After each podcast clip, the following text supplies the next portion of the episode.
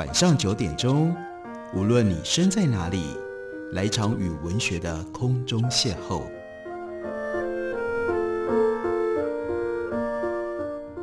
杨照谈书，邀您一同遨游文学世界，认识古今中外的经典之作。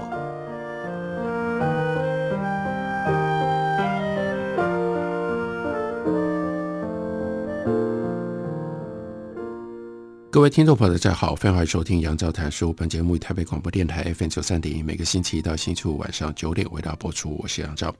在今天的节目当中，要为大家介绍的，这是 Richard Bach 的《天地一沙鸥》这本书。最早是在一九七二年出版，出版了之后，立刻在美国乃至于全世界都变成了畅销书。过去应该有不少的听众朋友听说过，或者是读过这本《天地一沙鸥》。不过，现在要为大家介绍的是高宝书版出的新版。这个新版呢，叫做全新结局完整版。所以这本书这样的一个版本，跟大家过去所看到的可能还留有印象的，有几项不同的地方。首先，我们当时很多人读的都是读者文摘的浓缩版，而不是 Richard Bach 他原来真的写的完整版。但除此之外，这个版本是在二零一三年。Richard Bach 把它留在抽屉里面，原来就已经写了第四部，把它拿出来放到这本书的最后。所以这个新版有 Richard Bach 他在二零一三年春天所写的一篇后记，就是要解释这最后一章。他说最后一章并不是很惊人的故事，虽然感觉很精彩。一个人为什么会突然想到要探险？喜欢自己作品的作家说，这种神秘就是魔法的一部分，没有解释。想象力是个老灵魂，某人的心灵低语，轻声诉说一个明亮的世界和那里的生物，他们的喜悦、悲哀、绝望和胜利。故事说完了，只留下文字。作家幻化出影像去配合他们所看到的动作，记住从头到尾的对话。只要插入字母、句号和逗号，这故事就可以像。滑雪一般顺势滑下书店的斜坡，这是他对于他自己认定的写作是怎么一回事的一种诗意的描述。而且进一步他说，故事并不是由委员会和文法来诉说的，也就是故事是来自于个别的心灵，还有故事是自由的，是出自于一种奥妙碰触到我们自己无声的想象力。某些问题会萦绕我们许多年。然后许多答案突然从位置当中蹦出来，像许多根箭从我们未见过的弓射了出来。对我来说正是如此。当我停止写第四部的时候，海鸥 Jonathan 的故事才算结束。当时我反复阅读我自己所写的这第四部，那永远不可能会是真的。追随 Jonathan 答案的海鸥，他们会以仪式来扼杀飞行的精神吗？那一章说这是可能的，我不相信。当时我想，前三部已经说出了整个故事，第四部是不必要的。荒弃的天空将乐趣闷杀殆尽的灰暗文字，所以这第四部不需要把它印出来。我们要了解他所说的这段话，我们就必须要回到《天地一沙鸥》的故事里面。《天地一沙鸥》的故事是 Jonathan Livingston Seagull。这只海鸥的故事，这只海鸥喜欢飞行，练习飞行，实验飞行。他把飞行当做生命的目的。他从一直不断地突破飞行的技术，得到了他的自由，得到了他生命的意义。但是也因为这样，他却和其他的海鸥被隔绝开来。别的海鸥无法忍受他，把他放逐了，所以他只好孤独地一直不断地试验他的飞行，直到他的。生命的结尾，Jonathan Seagull 他的生命结尾，Richard Bach 在书里面是这样描述的。他说，一天，两只海鸥在傍晚时分飞抵，他们发现 Jonathan 孤独但平静地在他所爱的天空中翱翔。这两只出现在 Jonathan 翅膀两侧的海鸥，如星空般纯净，在高空中散发出温和友善的光芒。不过，最棒的是他们展现的飞行技术。扇动的翅膀尖端与它保持一寸的距离。Jonathan 一语不发测试它们，是至今没有海鸥通过的测试。他扭动翅膀，将速度放慢到近乎停滞的时速，只剩下一英里。那两只发亮的鸟轻松地跟他一起放慢速度，动作完全一致。哎，他们也会慢速飞行。这个时候，Jonathan 转变，他折起双翅翻滚，接着以时速一百九十英里向下俯冲。这两只海鸥也跟着他一起俯冲，与他配合的天衣无缝。然后呢，他又以同样的速度直飞而上，垂直慢速翻滚。这两只海鸥跟他一起翻滚，面带微笑。于是，Jonathan 恢复平飞，一时间默然无语，然后才开口问：“好吧，你们是谁？”他听到的回答是：“我们是从你的鸟群来的，Jonathan。我们是你的兄弟，我们来带你飞得更高，来带你回家。”Jonathan 就说：“我没有家，我没有鸟群，我被驱逐出境。”我们现在乘着大山峰的顶端飞行，我这个老躯壳就只能够再飞几百尺高了。但他们告诉他，Jonathan，你可以飞得更高，因为你已经学会了，你已经从一所学校毕业了，你现在该换到另一所学校了。所以这两只海鸥，他们是天使。其实到这里，我们已经很清楚知道，Richard Bach 要写一个什么样的故事。其实他在写的故事跟耶稣基督的宗教的故事有非常密切的关系，这就是他生命的结尾。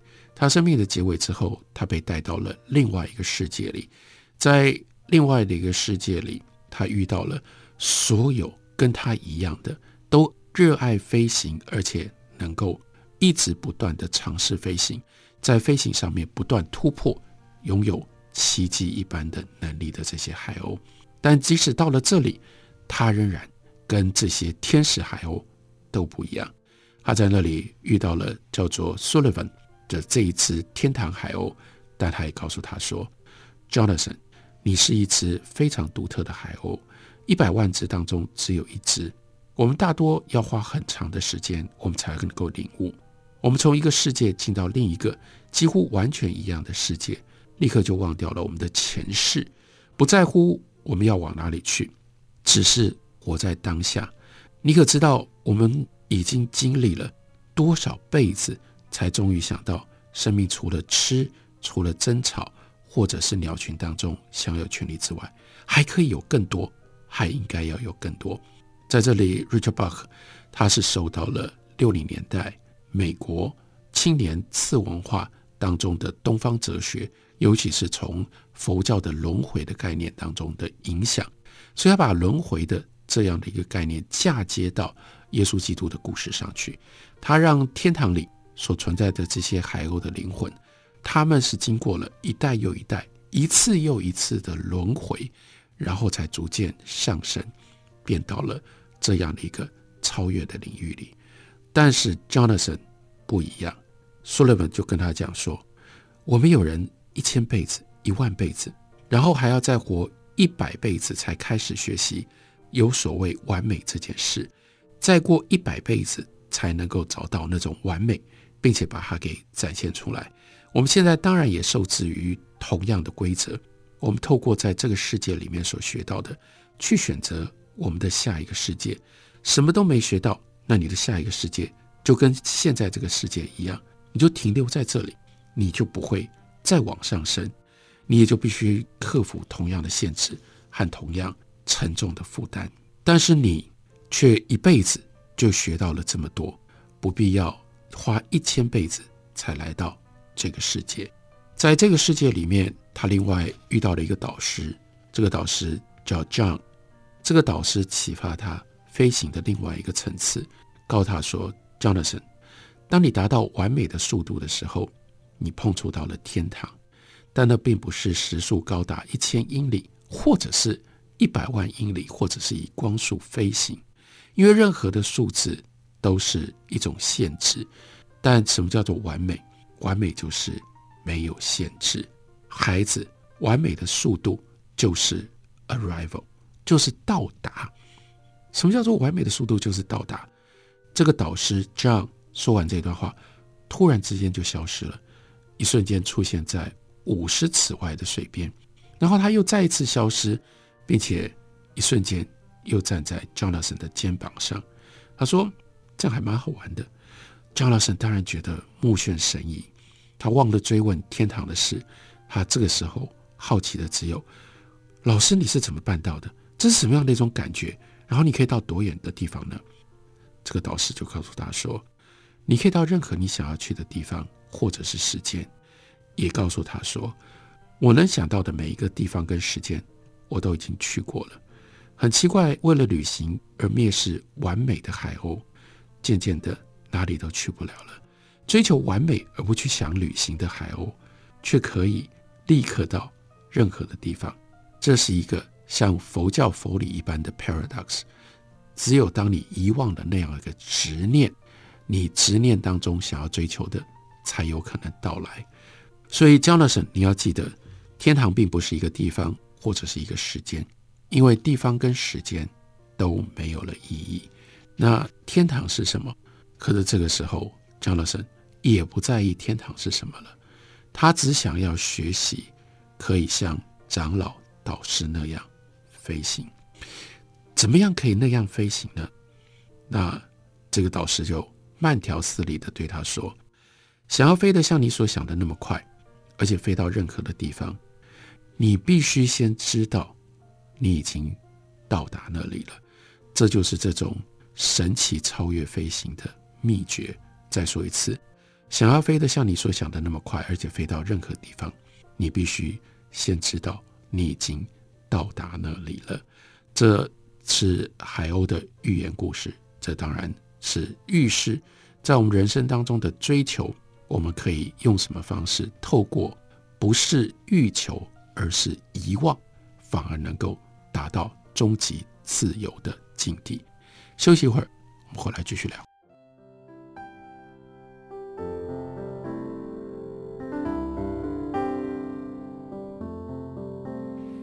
听见台北的声音，拥有颗热情的心。有爱与梦想的电台，台北广播 FM 九三点一。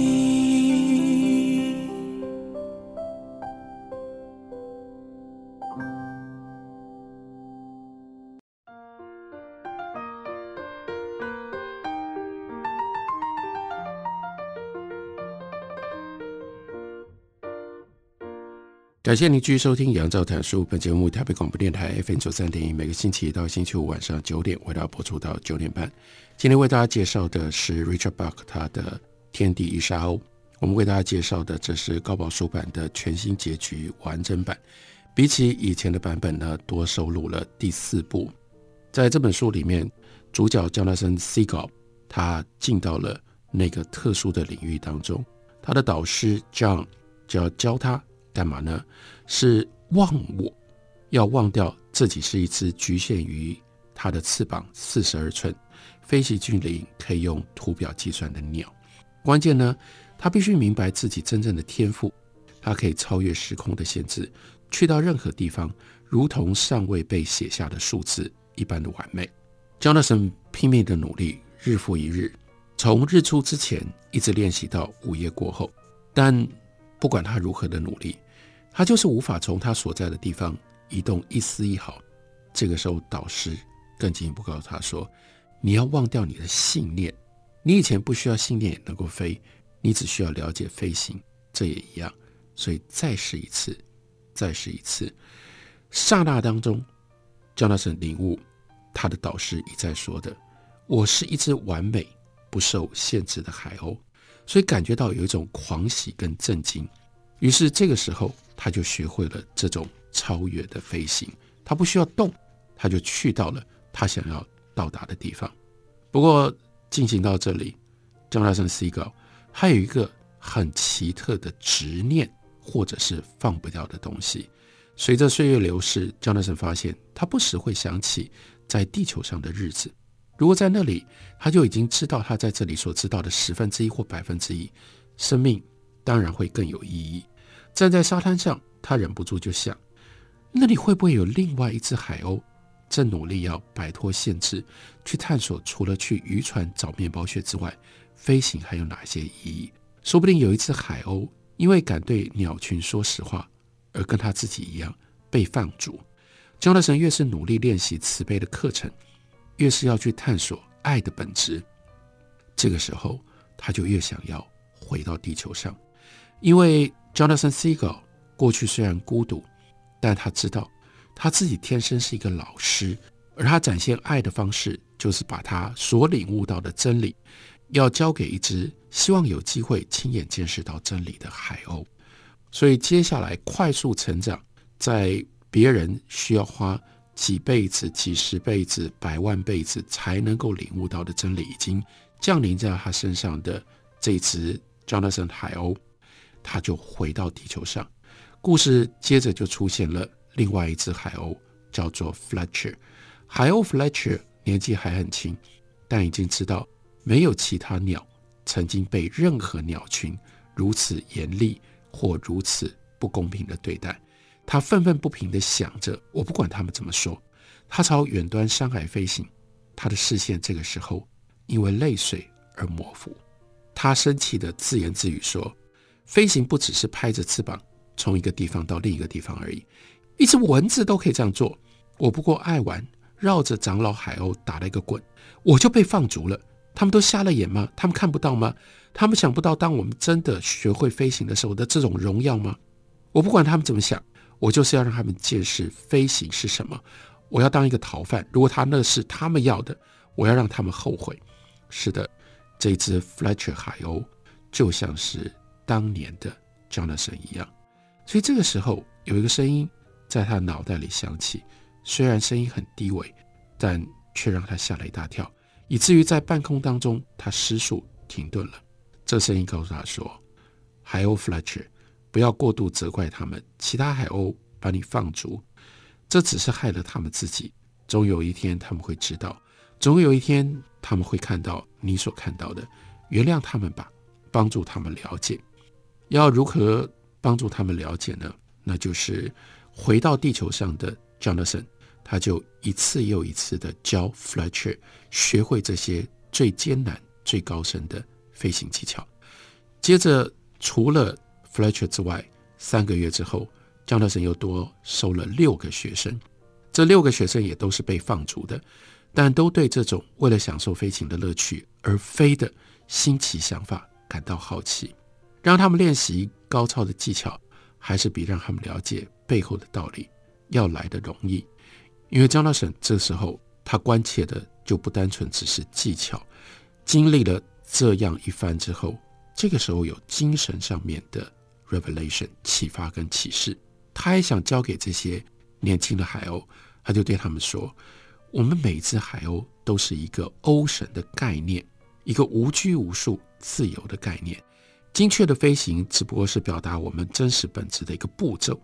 我们必须要放开所有的限制，所以我才要你们做这种高速的练习，还有低速和特技。他的学生白天飞得精疲力尽，所以呢，当他说这些话的时候，他们都睡着了。但 Jonathan 还是坚持。要跟他们说，你们的全身从一个翅膀尖端到另外一个翅膀的尖端，都是你的思想本身化为你看得见的形体。你只要解除思想上的束缚，你同时也就挣脱了身体的束缚。当然，这些道理暂时他们都听不进去。不过接下来，他们这一群人就回到了海鸥群当中。他们刚到。海鸥群当中去展现他们的飞行技术的时候，长老们都非常的反感，并且禁止其他的海鸥，不只是靠近他们，连看他们飞行都不被允许。然而，Jonathan 带着他们一直不断的坚持。于是，等到他们返回这个海鸥群的一个月之后，鸟群当中就出现了第一只海鸥越过界限，请求让他可以学习飞行。那这只海鸥叫做 Terence，因为提出了这个请求，就被其他的海鸥放逐，但他同时也就加入了 Jonathan 的这一群变成他的第八名学生。第二天的晚上，鸟群当中有另外一只海鸥，它叫做 Kirk，它拖着左翼，摇摇晃晃地走过沙滩，倒在 Jonathan 的脚前。他以非常微弱的声音说出了垂死的心声。他说：“帮助我，我一心只想要飞。” Jonathan 就说：“那就来吧，跟我一起从地面爬升，然后就可以开始了。”但是 Kirk 告诉他说：“你不明白，我的翅膀，我的翅膀已经动不了了。”但是 Jonathan 告诉他说：“你有成就自我的自由，真正的自我，此时此地。”没有任何事物可以阻挡你，这是欧神的法则，也是唯一的法则。Cook 就说：“你的意思是我可以飞？” Jonathan 说：“我说你是自由的。”就这么简单快速，这只海鸥 Cook，它毫不费力的就立刻展开了双翼，飞向夜空。它从五百尺的高空放声大叫：“我可以飞！听着，我可以飞！”他的叫喊声将鸟群从睡梦中惊醒，于是到了黎明的时候，就已经有将近一千只海鸥站在学生群的外围，好奇地盯着 Cork。他们不在乎被看见，他们仔细倾听，想要理解海鸥 Jonathan 的教诲。关于这段故事，其实它的参考是我们可以看在新约圣经当中的福音书。福音书里面写耶稣的故事，不就是这样吗？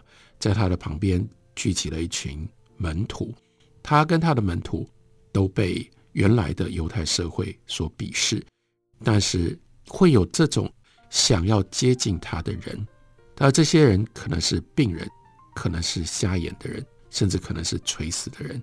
于是耶稣基督他就展现了他的奇迹，让他们也可以得到生命，同时得到领悟。